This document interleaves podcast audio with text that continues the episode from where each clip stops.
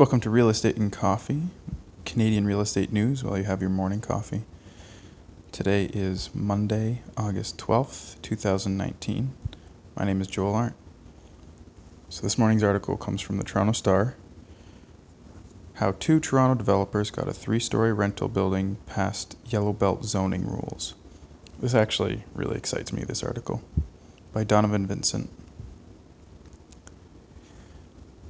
It won't completely solve Toronto's housing shortage, but experts are calling a successful gentle density project in the Dufferin Bloor area a step in the right direction. Nuno Nascimento and Nuno Paul, owners of Dufferin Lane Investments, recently won approval from Toronto's Committee of Adjustment to build a three story building containing eight rental units, uh, apartments, on a site currently occupied by a detached single family home.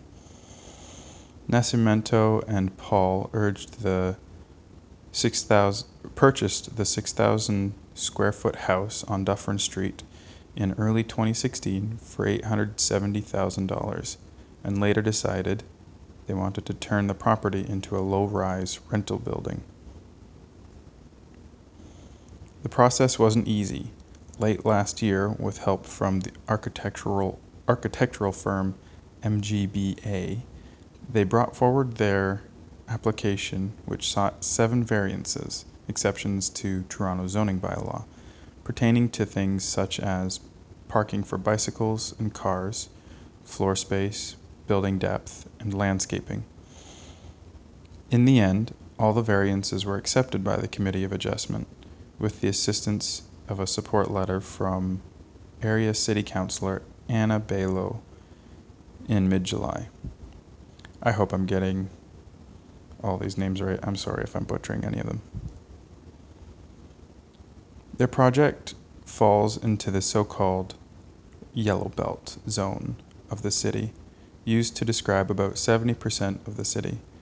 The yellow belt refers to the yellow markings city planners use to indicate areas in Toronto's official plan where higher density zoning isn't really permitted.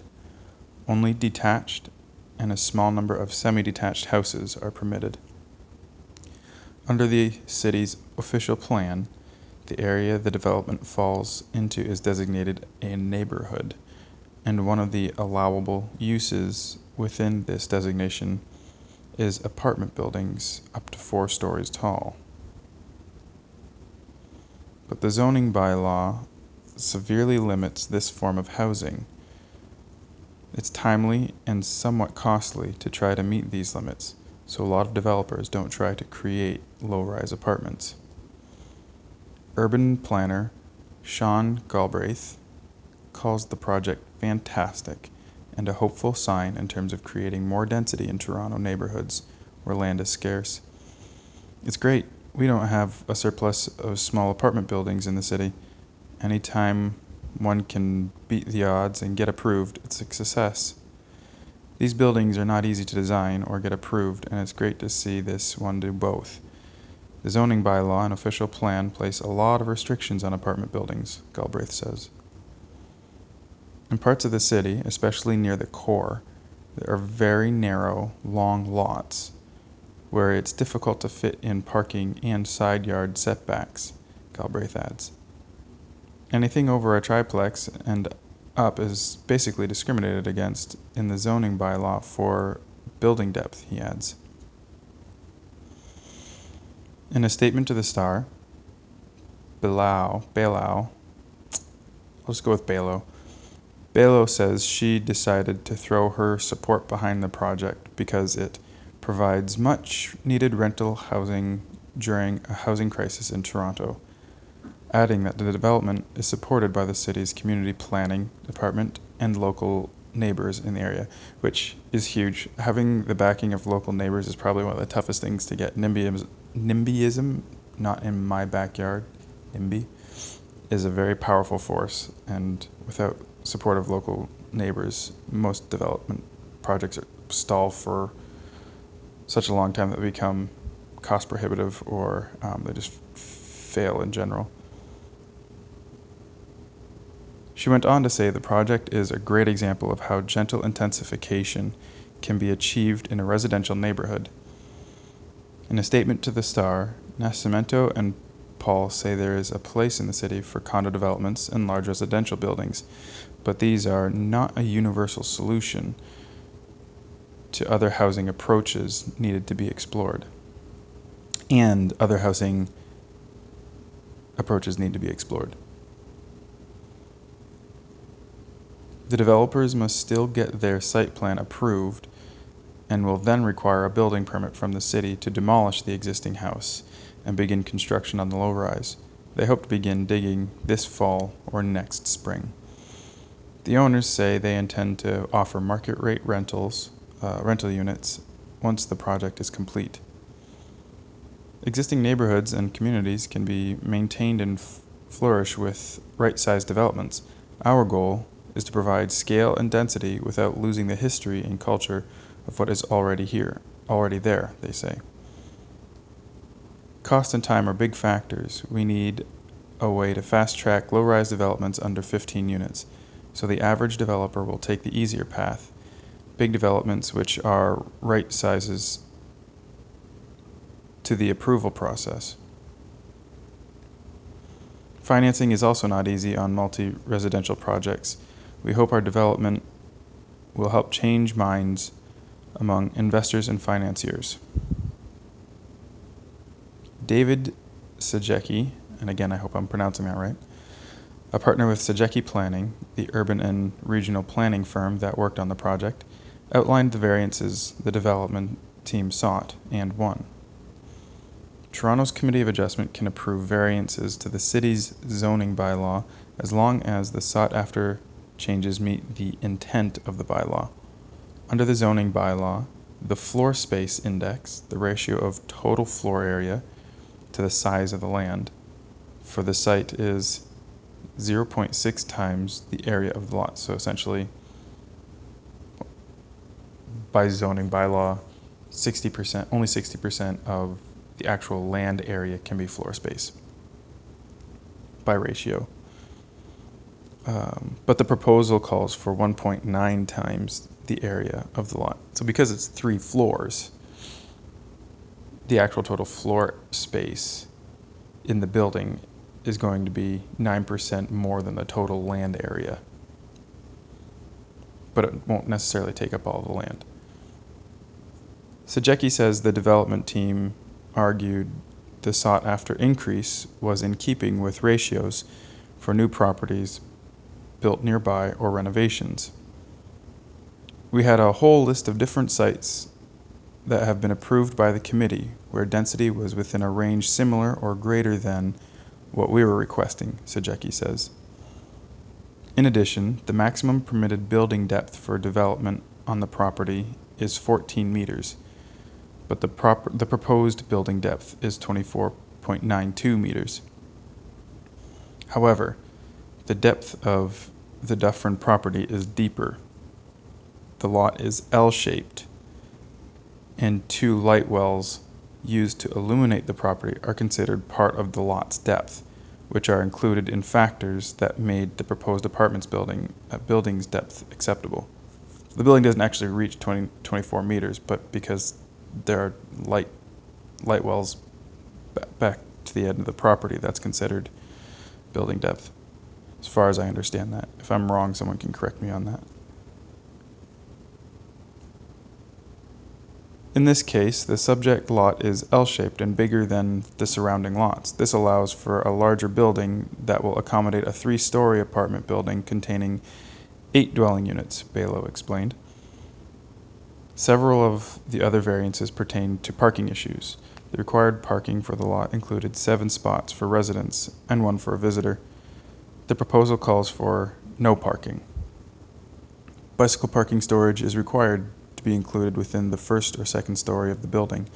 The proposal included bicycle parking within a rear, detached ancillary building on the lot. On July 12th, the city's Transportation Services Department submitted a report to the Committee of Adjustment recommending that the property owners provide seven parking spaces at an off site location within 300 meters of the site. But working with a transportation consultant, the development team put together a parking study at the request of the city to show how people moving into the building would move around. The study concluded that 60% of the of future residents would use alternative modes of transportation rather than private cars. The parking issue is being addressed through a combination of bicycle parking, access to Green P parking, and 300 meter walking distance to Dufferin subway station. There is also the Dufferin TTC bus and permit parking available in the study area. Sajecki says. In her support letter, Belo opposed the Transportation Services recommendation on parking spaces, noting the TTC subway and bus lines, noting the TTC subway and bus lines, and the fact that only 75% of available parking permits in the area have been sold. So this is actually really sweet um, and really encouraging. There's a lot, uh, like as the article mentions, 70% of um, Toronto's zoned residential area actually doesn't allow for anything more than single family dwelling um, and a little bit of, uh, you know, some semis maybe, or small duplexes or stuff like that. Um, and this is getting through, and they put a lot of work into this. Like, they, yeah, they, they went about this. This is how you do it. Any urban planner looking to bring in density into a neighborhood, especially a neighborhood that's just that has like a crazy history of single single family houses where people you know if you're living in a in a nice neighborhood or even just you know in any neighborhood and a developer comes in demolishes a building and puts up more units that can be a scary concept um, renters don't generally stereotypically renters don't hold the same value for the property they're in as a homeowner does which isn't true. Some homeowners are just as bad as some renters, and some renters are just as good as some homeowners. But the prevailing thought is we get renters in here, this neighborhood's going to go to crap. And that's where people will re- resist intensification development in their neighborhood, and that will shut down a development project in general. So if the zoning bylaws are restrictive and you don't have neighborhood backing, um, you just it's not going to happen. But these guys, they got buy-in from neighbors. They got buy-in from the councilor. They got they did their homework um, on the permits in the area. They addressed the concerns, uh, all the concerns brought up by different committees, you know, including transportation services. They just did everything right, uh, and it's not completely put through yet. But like this is how you do it, and and they're not going for like a high rise. It's three three stories, eight units, where there was once one one family, you know, on 6,000 square feet. Um, you know, it's just not realistic in Toronto anymore and in most southern Ontario cities, really. But, um, you know, now eight families or eight people or eight couples or whatever, like there's, there's space for eight, um, eight units. And that's a huge improvement in Toronto right now. Just starved for housing space. Uh, there was actually an opinion piece in, in the in the Toronto Star as well, back in May, maybe June. And I'm gonna I'm gonna have to look it up. But the I think it was the director of BILD. One of the builders associations in Ontario, anyway. They took a trip to Tokyo and basically toured the architecture there. And a lot of the residential architecture is um, low rise, four to eight story low rise units, uh, low rise buildings, and they cluster around transportation hubs. And I mean, you're talking about a city that that's that has the population of Canada within you know space the size of Toronto essentially. I mean, that's not exactly it, but that's essentially what you're looking at. So, and with the rate at which Toronto's growing, um, it, the city needs to make serious moves to figure out what they're going to do about um, housing everybody who's who's coming in. So this is a really cool step in the right direction, and it'll be interesting to see if it just how well it fares because like it, I guess it still has to get a couple more permits, but um, like a demo- demolition permit and stuff, uh, and then how the construction process goes, and then if it inspires, they've now created a blueprint. That's the coolest thing.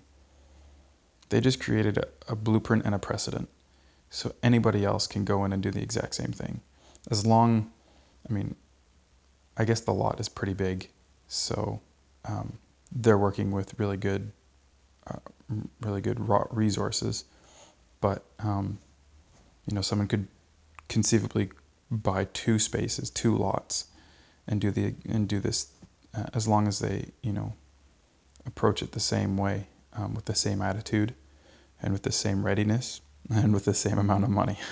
money follows money's like water. It follows the path of least resistance. So if there's a so if there's any point in a process that's going to cost more, it it it stops it and it flows around, or it just completely re- redirects and diverts. So it needs to follow um, without intentionally like forcing things through. Like the, in this case, they are people are intentionally investing to find a way to do this. Um, so they are creating a pathway. So now anybody else can come in and do it behind them much easier than they did. So it's actually it's really neat. And I'm excited to see what this means for I guess that area specifically, but for Toronto in general. See if we start to see more more development like that. I'd love to hear what you think about this actually. Um, I know there are a lot of city planners out there and um, who have some very um, passionate thoughts about gentle densification and um, how to gentrify rightly. And I'd love to hear about it. You can comment wherever you found this podcast episode, either on LinkedIn or Facebook or if, uh, in any of your podcast apps, or you can also email me, recoffee at joelarndt.ca. Joel Arndt is J O E L A R N D T dot C A. So recoffee at joelarndt.ca. And uh, let me know what you think. Have a good day.